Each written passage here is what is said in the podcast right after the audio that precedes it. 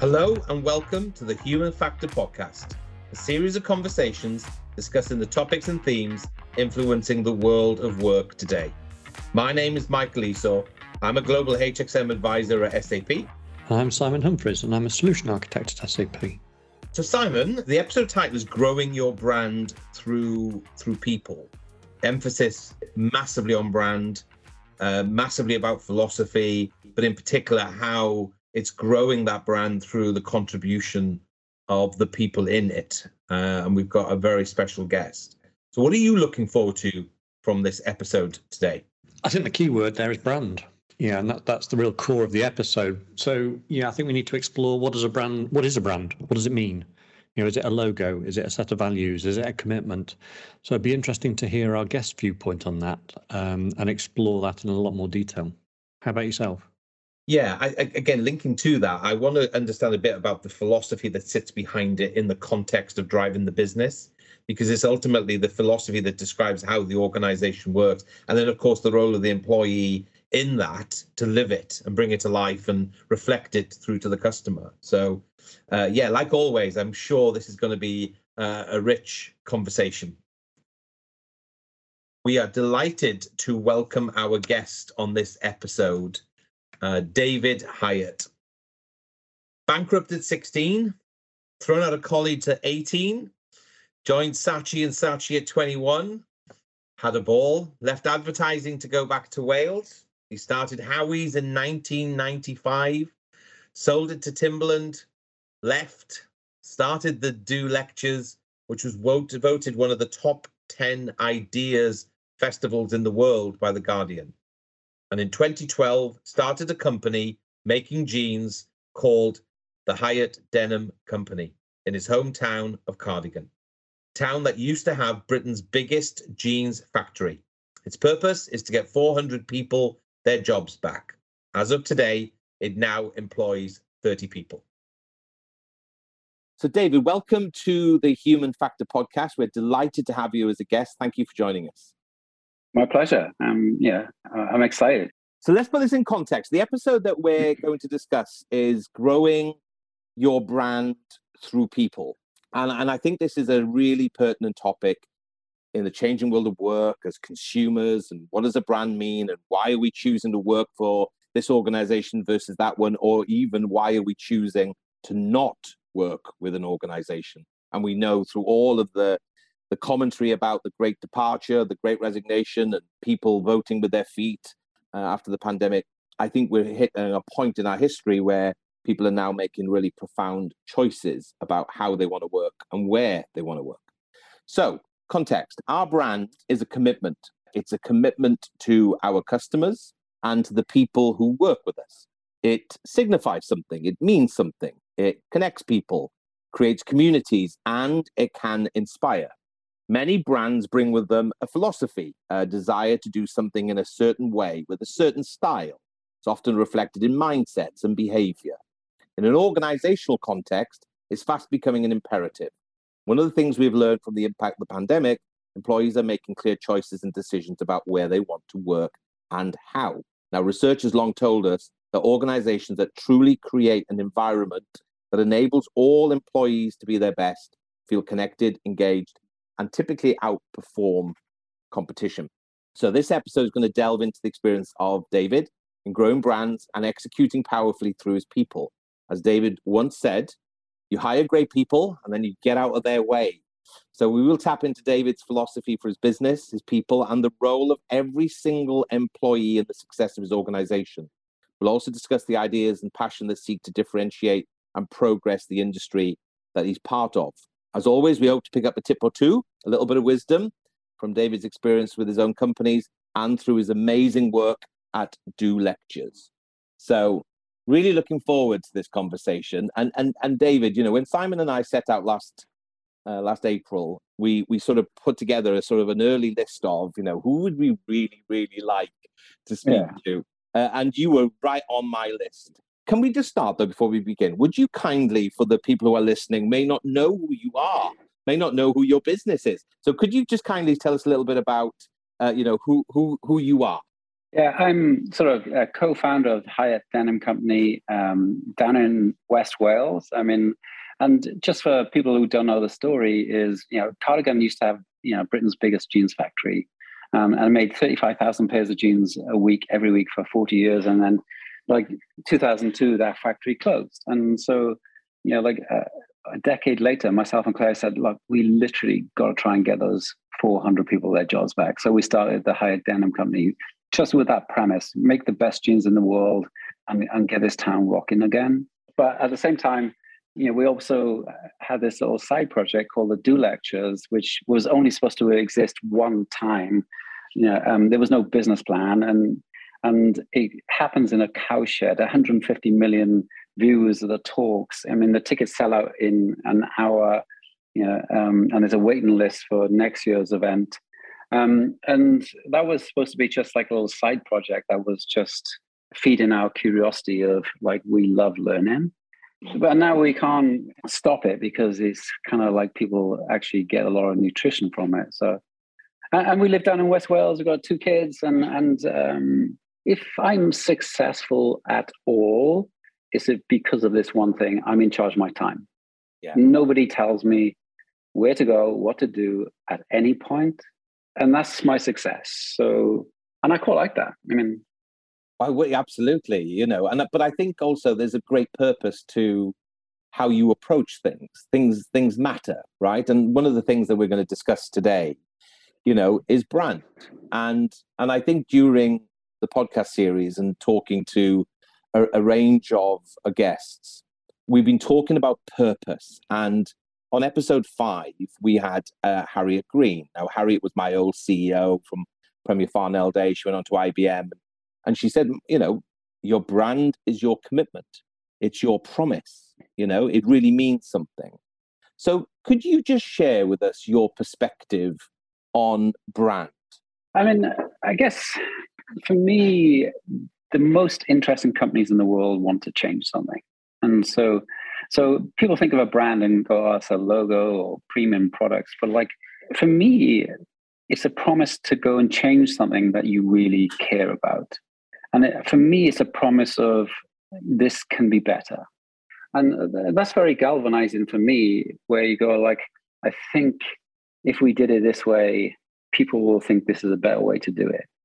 Uh, and so you're fighting maybe the old way or you know, a bad way or you know, like bad design, you know, bad for the environment. But a brand, when it's at its optimum, is a promise for change, but change for the positive.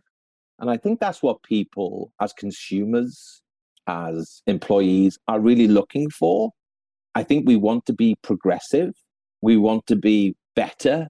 We'd like to make a difference. We'd like to make an impact. Because I think, you know, when we look at brand today, you have to look at it from an organizational lens, but you have to look at it from the individual lens because it has to speak to, but what difference will this make to you in your life, in your profession, but also when you go home with your family? It has to be connected all the way through. And I think, you know, what you were saying there uh, uh, about a desire to improve things. And, and, and if I may, David, in I was watching one of your videos uh, you you you were talking and doing one of your lectures, and you talked about your dad. And I hope you don't mind me just mentioning this, but you said your dad was a perfectionist and he was in the Navy and he used to irritate the life out of him that people didn't take care, you know, in what they were doing. And he started putting his initials, didn't he, on yeah. all of his work. And I just loved the way you told the story, you know.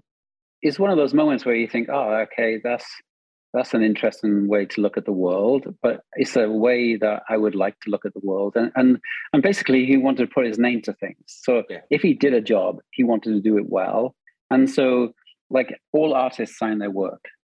And my dad was an artist, although he was an electrician, right? So, and his thing was even when he changed a light bulb, he was gonna he was gonna put his initials against it because his thing was like there was a culture of the job didn't matter.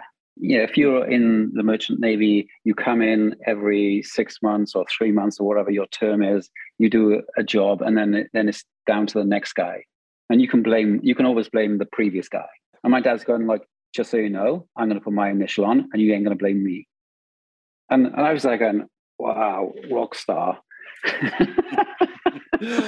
I just thought, God, like putting your names to something. Like if you hire a carpenter or you know somebody's doing some work on, on, your house or something, they'll always secretly go and put their initials somewhere if they're proud of it.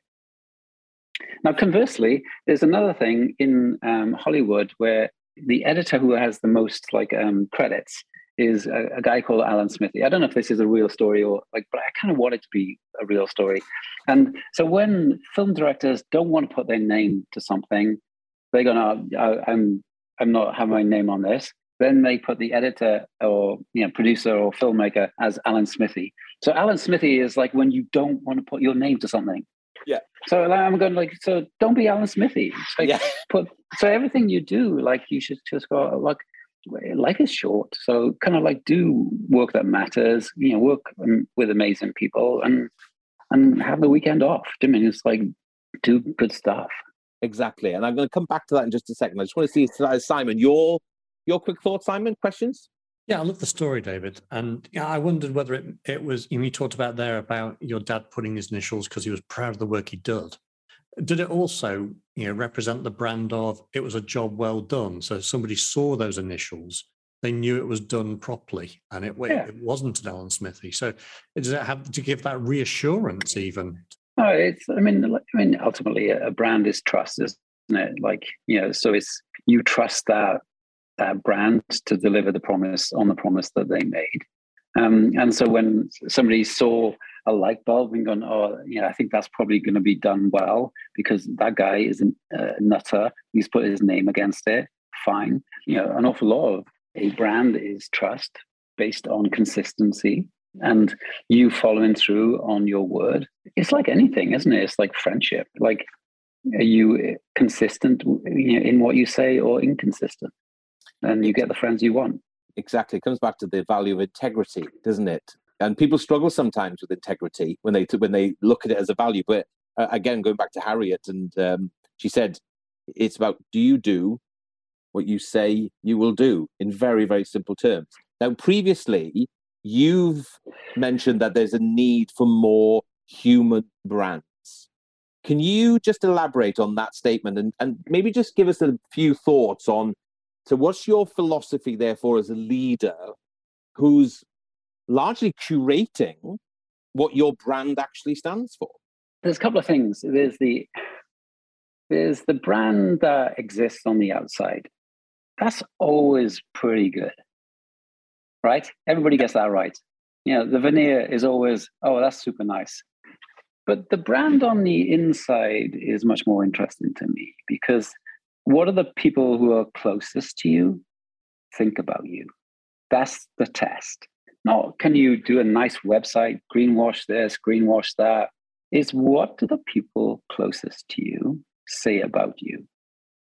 That's the test. And so the ultimate acid test of a brand is on the inside. Culture is on the inside when I was doing Howies, right, this is like me being self-critical, and um, and quite rightly, is when I did Howies, I sold it to Timberland, and and I and when I say I, I mean myself and Claire because she's like super super brainy. You know, I had to leave because I, I really valued my independence, and, and, that's the thing I didn't realize. Uh, and so when I resigned from Howies, like like half the people were delighted, and the other half were gutted, and and I had to learn from that because I thought, God, like, that was like, I mean, I really put everything into it. It was all my values. I put, it was an awakened moment. I wasn't thinking about this thing. And then half the people just go, man, hey, glad to see you go. And that was really tough. And actually, what I learned from that was I don't really like being the boss. And especially when I am driven, I actually, I, I'm, I'm in Cardigan, I'm in West Wales. It's super nice. People come to retire. I'm not to, here to retire. I'm here to go and build one of the most influential denim brands, like talk series in the world. I, I just happen to live where I want to live. What I learned from the Howies thing is I want to be a coach, not a boss. I don't like being a boss. I love being a coach. I love going, I'm going to hire you and I'm going to show you some stuff to help you fly. then I'm going to get out of your way. You know, I'm going to create a space for you to do the best work you've ever done. And, and at some point, I might even help you leave to go and do something else. And it's fine. My thing is, if I grow people, I will grow my business. Most other people want to grow their business, and the people just happen to get in the way. And guess what? They're looking at the world the wrong way around because it's not fun when you just work into a number. When, but when you're trying to grow people, you're going to get nutrition from that. You're actually going to go, you know what? I'm doing something that matters because literally, if I give these people the confidence, the capabilities, and the daring and the braveness, and when they f- up in this fine because they they tried something that we didn't know was going to succeed, that's called learning. Then I find it pretty interesting. So remember this. That's the most important tip, right? It's what people say about you who are closest to you, not the veneer on the outside. Oh, I run this Super Bowl ad. Good, well done. The veneer is always beautiful. The truth is on the outside. No, the truth is on the inside. And the people closest to you know either you're full of truth or full of the other stuff.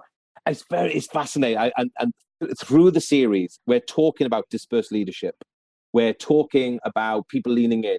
We're talking about you know her multipliers in the business. So it's it's reshaping, if you like, the role of the leader. It has to be different. It it can't be what it once was because we're just not in that place anymore. But the key word again is about growth.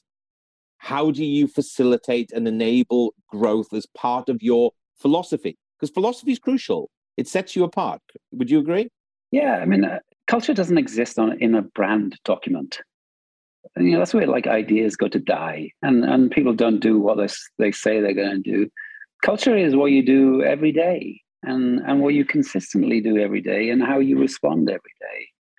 And it's not a slogan on a wall, and it's not a slogan at your once a year conference. None of that actually matters. But it is how you respond, how you treat people, and what you say this is acceptable this is not acceptable and but you do it on an everyday basis and and and you do it with conviction and you stick to it. You, you know like you stick to it. These values are not um, what i believe on a tuesday is not different to what i on a wednesday. And you go um, when the sales aren't as good. And, and that's it's a test of character. So let's just focus in for the moment then on people building on what you've just said there it's a people business. It's it's it, it's through your people. So the success of the organization doesn't matter if you're 50,000 100,000 100 people doesn't matter. Your success is going to largely rest on your people. Now again for our listeners your employees are called grandmasters. Why is that? Malcolm gladwell wrote in one of his books um, you know it takes 10,000 hours to become a grandmaster at chess. And when we were talking to the team and we were getting everybody back, we sort of realized that actually they'd done 20,000 hours, 30,000 hours, 40,000 hours, 50,000 hours, sometimes 60,000 hours of a particular aspect of making jeans. So like, like we were like grandmasters on speed, like speed chess. So I wanted them to know because they came from a factory that was asking them to do the most jeans that they could. And they were coming to a factory that was going to ask them to make the best jeans that they could. I wanted them to understand that they were special. And I wanted them to understand their skills. They're in the top five elite makers in the world. So I wanted them to understand how important and how rare their skills are. And that's why I got them to sign every pair of jeans, because I'm going, all artists do sign their work. And I, I made like wooden stations behind everything. It was almost like a little cathedral behind every sewing machine. I just wanted them to understand how special they were and the skills that they have. They're the best makers in the world. Like if you were the best at something, mostly you know, and no one knows who they are again, just just walking this through. How many people work for you today, David? So there's about thirty people in the factory. So we've got you know we still got um, a fair way to go, but I, I'm I'm a great believer in compound interest, and I know like like you know over time it'll come. but the reason I'm sort of relaxed about, you know, we're sort of 10 years in and it's 30 people, you go, Dave, you're going to get 400 people jobs back, man. You're going you're going to have to take some vitamins because you're going to have to keep going for a long old time. But the tension for me is that if I can build it on a slow growth pattern, I don't need other people's money. Do you mean so? And the faster I go and accelerate things, I'm going to have to go and get chunks of money from elsewhere. And ultimately, there will come a point where people say, um, you know, because you know they go, hey, we can go make this much cheaper in China. There's not a spreadsheet that will defend me. So I don't mind that tension of I want to get foreign field jobs back. And and by the way, I have to be comfortable with slow growth. And and so there's a tension there. And, and I'm and I'm I've settled with it. I've I've done the debate. I've I can see both angles, but I've never been closer to 31 people. Um, and and I'm fine with it. And and then the thing is, and guess what? If we only ever got to here and we provided like 30 people like a great place to work, then I'm okay with that too. Yeah. My dad, right, like Merchant Navy, just talked about it. He worked for a lot of companies, a lot, a lot of companies, and not very nice companies. And he only actually talked about one company. And it was an American company. And that company treated him really well. And he even had, like, he stayed there five, six years. He had a little special coin to say he was a long serving person. And do you know what they did? Like, you, know, you have to go and join a ship in a far off place. And mostly what the, the ship owners would do is like, you know, you fly on uh, overnight, you join the ship jet lagged out of all proportion, you know, the next morning, and you're supposed to do work. And what they did is they put him up in a nice hotel, give him an, you know, a day just to get acclimatized, and then they join the ship the next day fresh. And that's culture. Yeah. Somebody in that company knew what it was like to arrive at a ship, jet lagged out of hell, and, and being expected to do a decent day's work. And so that's being human. And and go and write me a brand book on that. You go, oh, I don't know, but some humans just remember they just got to remember to be human. Well, there's another person on the other end of that flight. Fine, give him go and get him a nice hotel. It's not going to cost very much money. Give him, give him a good night's sleep. Good, good job. Well done. He talked about it for years. Did he? Yeah. I mean, the DNA of a human being in the last hundred years, it hasn't changed. We wake up every morning and bring our brilliant selves to work, but we need certain things to happen during that day for us then to go home and go, I had a good day. I felt safe. I felt valued. I felt recognized. I felt as if I made a difference in terms of the because it, it, doesn't matter if it's 30 or 400 you aspirationally have a brand that is synonymous with trying to and is creating an amazing world class product how are these 30 people living your brand every day because you are stepping back you are entrusting your grandmasters you know to live your brand yeah but i mean also for them to you know like they're grown-ups right they came to me and said, um, "We want to do um, our 39 hours in you know between Monday and Thursday. We want to come in early. We want to leave uh, you know at a time. So so we have Friday off." And I'm going, I'm going. What are you asking me for? I haven't never run a factory. I have no clue. Like, would you get on an airplane just because I learned on YouTube how to like run a plane? I wouldn't get on that plane. So what are you asking me for? Like, if you think that's the best way, get on with it. And they just went, Oh, yeah, but we we thought we. I mean, but it's nice to be asked. But like honestly, I have, like if that's what you think, I mean, you know better than you know better how to run a like a factory I mean, I'm I'm clueless. I got my L plates on. So you do a four day week effectively. Well, the, the, the grandmasters do, but there's two factories, right? There's the you know the jeans factory, and then there's the content factory. Yeah. And, and people often say like, oh, which which is the most important? Like, um, is it the ability to sell or the ability to make? I'm going, which is the most important leg you have? Your left leg or right leg? I mean, what a ridiculous question. You're like, what's the point of making the best jeans in the world? You can't sell them. It's like, man, it's it's interesting. And the the hard thing with uh, like a team is like getting them to go, look, hey, go and have an input day, especially with ideas. It's kind of it's different in the jeans factory because it's a, like a time time is critical. Hmm. But in the content factory, like an idea is critical, and you can't just produce um, an idea like you can produce a pair of jeans. You have to go and read books and listen to podcasts and get some inspiration to stare out the window as if there's some bird flying with one wing. I mean, whatever it is doing, it's like. But you said there they're grown ups. But this, this, you know, you're you're almost implying, you know, why wouldn't I trust them? You know, why why can't they you know, come up with an idea? But that's not reality, though, David. If you look across, you know, industry and organizations, etc., those are basic fundamental matters. You, know, basic fundamentals that really matter around trust and respect, and you know, why, why can't people actually lean in and just put their hand up and make a decision? But this, this, this goes a long way to making a difference. Yeah, Tina, who uh, runs uh, Creative Mornings um, in America. I mean, like she did a do talk, and she she came out with this phrase which has really stuck um, both in my brain and, and in my heart, and that is trust breeds magic. If you've done your job well as a leader, as a coach, you've allowed people to feel like the space that you've created is a place where they can do their best work. And and and fear is a really terrible thing to have within any company and seem to and seems to exist in many, many companies. But I can tell you this in terms of creativity and a place to work, you know, fear is a bad thing to have as part of the, the backdrop.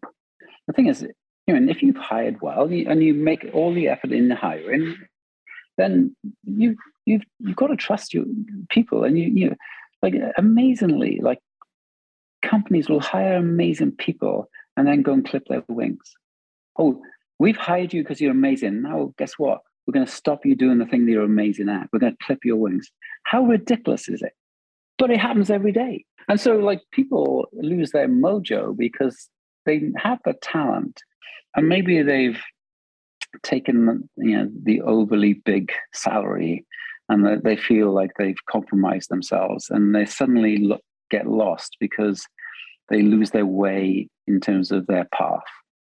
Um, and then their, their talent and their skills are overlooked. And it's, it's a sadness. It really is incredibly sad that you know, people go and do that and you just go, go and leave. Like, just leave. Could you give us a lens then into how things, as you said, you know, day to day culture, living day to day, the things that you do in your organizations you know, I, listen, I, as I said, I follow you on Twitter, and I'm I, am i am born and bred Cardigan, which is also lovely, by the way. So the story has inspired me. I, I remember one day seeing the photo of the ice cream van being, coming into the coming into the factory, and everybody's having an ice cream, and some of your colleagues have had ten year anniversaries and the biggest cakes I've ever yeah, seen. Yeah. But they matter. What, what what what are the kind of things that you do to not just connect people, but to create connections?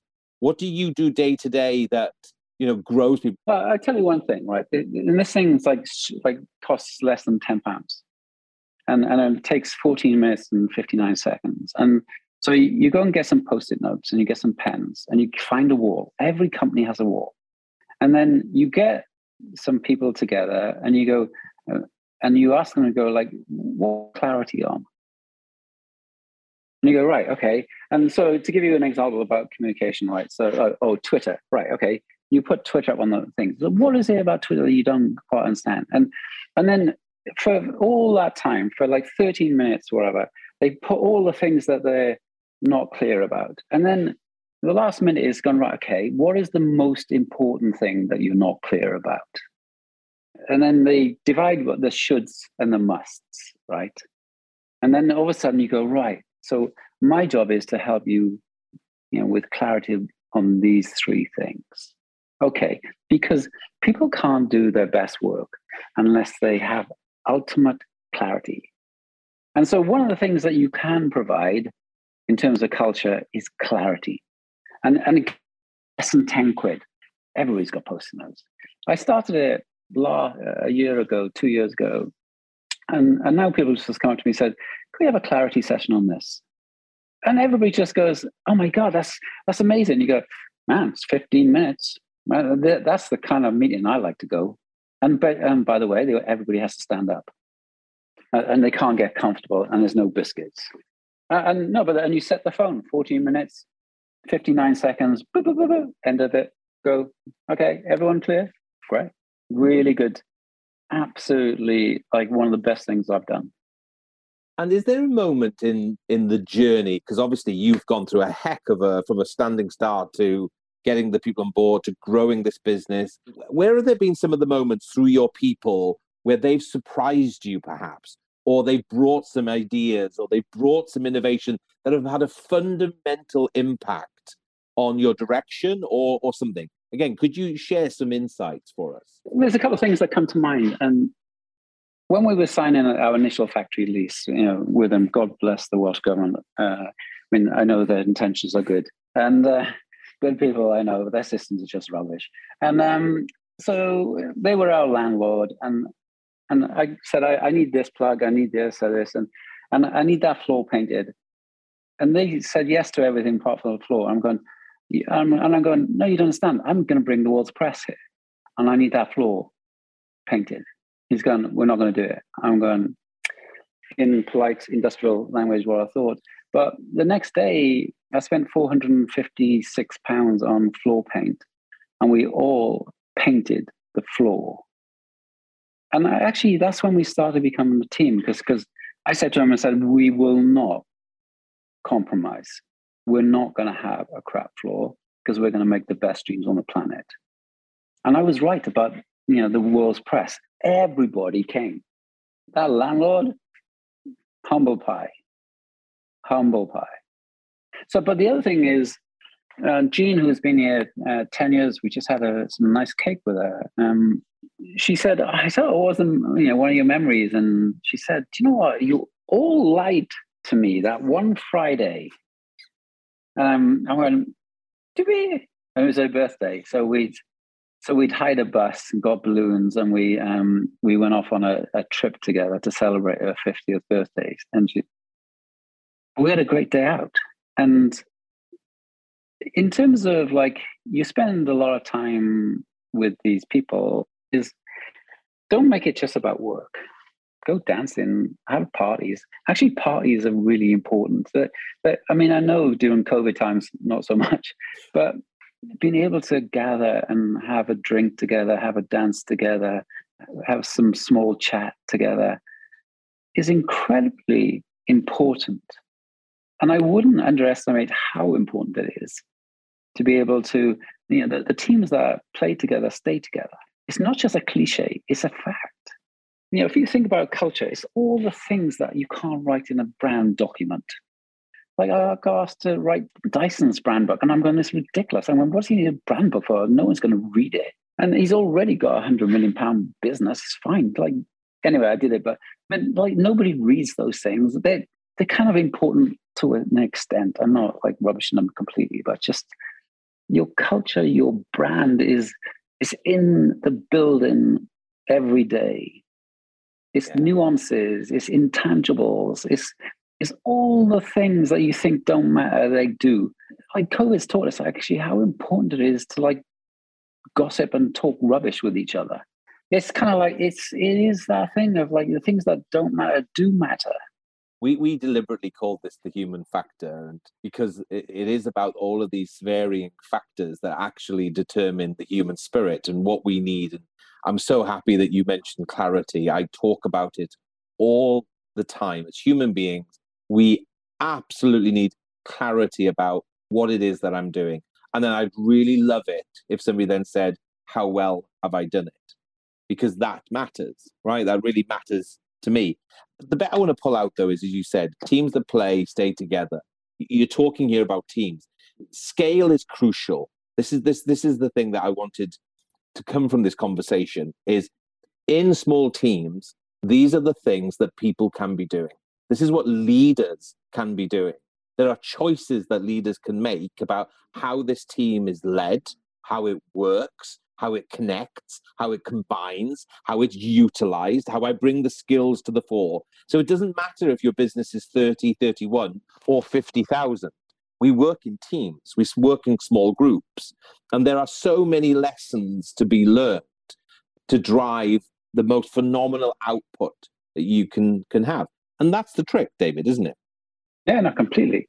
And uh, that's why clarity is your superpower. I mean, like, because everybody needs it. Like, whether you're 50,000 or 50 people, it's fine. Like, clarity is something people really desperately want, but they'll never tell you they want that. And I, and I think that's the job of the leader is just to provide direction and clarity. And, you know, like, and you know, part of my job is to get my people away from meetings. Hmm. And, and if they are going to a meeting, it's like really valuable and it's really short, and there's no biscuits and no one's getting comfortable. Just go and do like the thing that actually matters, as opposed to talking about the thing that matters. You go, look, come on, you know. I was uh, I mentioned to you earlier, didn't I? That I was talking to Lisa, who's part of your team and works with you, and and she said, I she said I don't listen to podcasts so, but she said, I, I, will have a listen to yours, which is very kind of her. But, but she did bring something up today, which I thought was really, again, linking into the clarity, but also linking into your post-it note. She said um, she was first exposed to the Do lectures, and again, going back to philosophy, she said you go there with an idea, and no idea is a stupid idea. Immediately, people are like, "Well, how can I help you to build that? How can I help you to develop that?" And that, again, for me, is part of this philosophy and culture about being better and growth. But it doesn't have to come from the leader. It, within SAP, David, and the UKI, we're, we're 5,000 across the UKI. We're driving a transformation, a cultural transformation at the moment, and we're using multipliers. So about 300 people within that group, you know, who we think exhibit the behaviors. But culturally, getting people to lean in and find their voice, it's not easy. And we know this is an issue. We we know it is. I have a bit of a selfish question before I get on to the end. Is there one moment in this last 10 years where you think, oh, that's that was amazing. That that was a real culmination of the work or a realization of what I set out to do. Was there was there any one moment? Well, I mean, there's been uh, been lots of moments, but I mean, I think it's like what people got to understand is that when you start in a brand, no one knows you and whichever way you like it, it's like there's going to be some struggle years. So, and there were times where I'm going, geez, man, like I was customer service, I was head of marketing, I was like, and I was in dispatch, and I, I, I was sending parcels out. I wouldn't even put a label on it. Do you mean? And then the Royal Mail would come back next day and go, "Do you mean to put like, do you want to put an address on this?" Oh, I went, "Yeah, definitely." One of the things I've learned is when something really matters to you, and you're just stubborn and you are not going to quit and because you keep going each and every day and and then you just have this lucky moment and, and then you just go wow and but you're ready for the luck you're prepared and so like you know one of the perhaps the most famous ones is you know you know on the friday we got a call you know down from the factory and they were saying oh we just had a call from um you know i think it must have been the palace uh, well, I'm going, what, what did they say? They went, hello. I'm going, yeah, like beyond that, but maybe they might want some jeans. I'm going, for who? And uh, the reason I tell that story is not because you know it's it's it is a wow moment, but the reason I love that story is it shone the light on the grandmasters, the people who don't get the light shone on them, the people who are world class. Imagine being world class at something and no one really knows.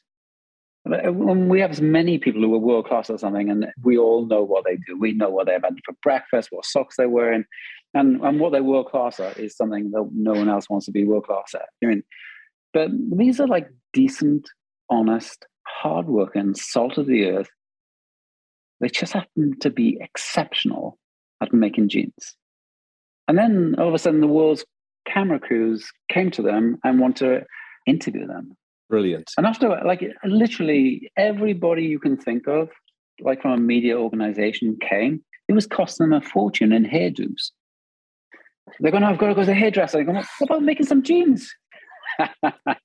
There's not enough hairdressers in Cardigan, is there? No, no. They're just uh, they come in with their hair. I'm going, oh God, we've got more press coming today, have we? I, am so proud of, of that. You because I think like teams win when like I always kind of think of a bike chain, and you go, oh, which element is more important than the other? You go, well, you can't. It's like each link is as important as each other. So, like in a team, when you're like in that zen-like state, you just go like, we all work for each other. Like I, you know, I'm happy to scrub the floors. I'm happy to do the toilets. It's fine. I mean, if that's what needs doing, I'm fine. Yeah. I, I love the word because. You know, like, why do we do this? Because because there's a cause in because. Do you mean like, and you go, yeah, let's go and get the town making jeans again. Good job, well done. Brilliant, Simon. Your thoughts? Yeah, I've been listening in and I've been relating it back to my own experience as well. So I I've worked in a, an organization where I was the 40th employee in. And I've worked in an organization right now, for example, that has over 100,000 employees. Uh, and they are different propositions. So I am I, I'm interested to know your thoughts on you know when you go from 30 employees with a deeply embedded culture and you talk about you know Jean's 50th birthday and you all took the day out and hired the bus etc how do you scale that to 400, 4,000, 40,000 without diluting that? I'll have to let you know um, because I don't quite know, but I think it is the challenge. And and yes, you know, we are in a sweet spot. Uh, and and yes, to an extent, it's easier to do this stuff now. It's like it's easy to know everyone's name. You know, like once you go above 150, that's where the human being can't. You know, suddenly, that's when you become big in human terms. Um, so that is the challenge. But but then you know the importance, and we haven't talked about this, and maybe we should do this uh, another time. Is the importance of captains. And and so like you know I think the, the captains become really important then because you can't be everywhere and and you know like I, am not a Manchester United fan, but everybody said, oh, you know, they you know Man United went went downhill when you know Alex Ferguson left. I don't know Man United went downhill when um, Roy Keane left because they had a captain.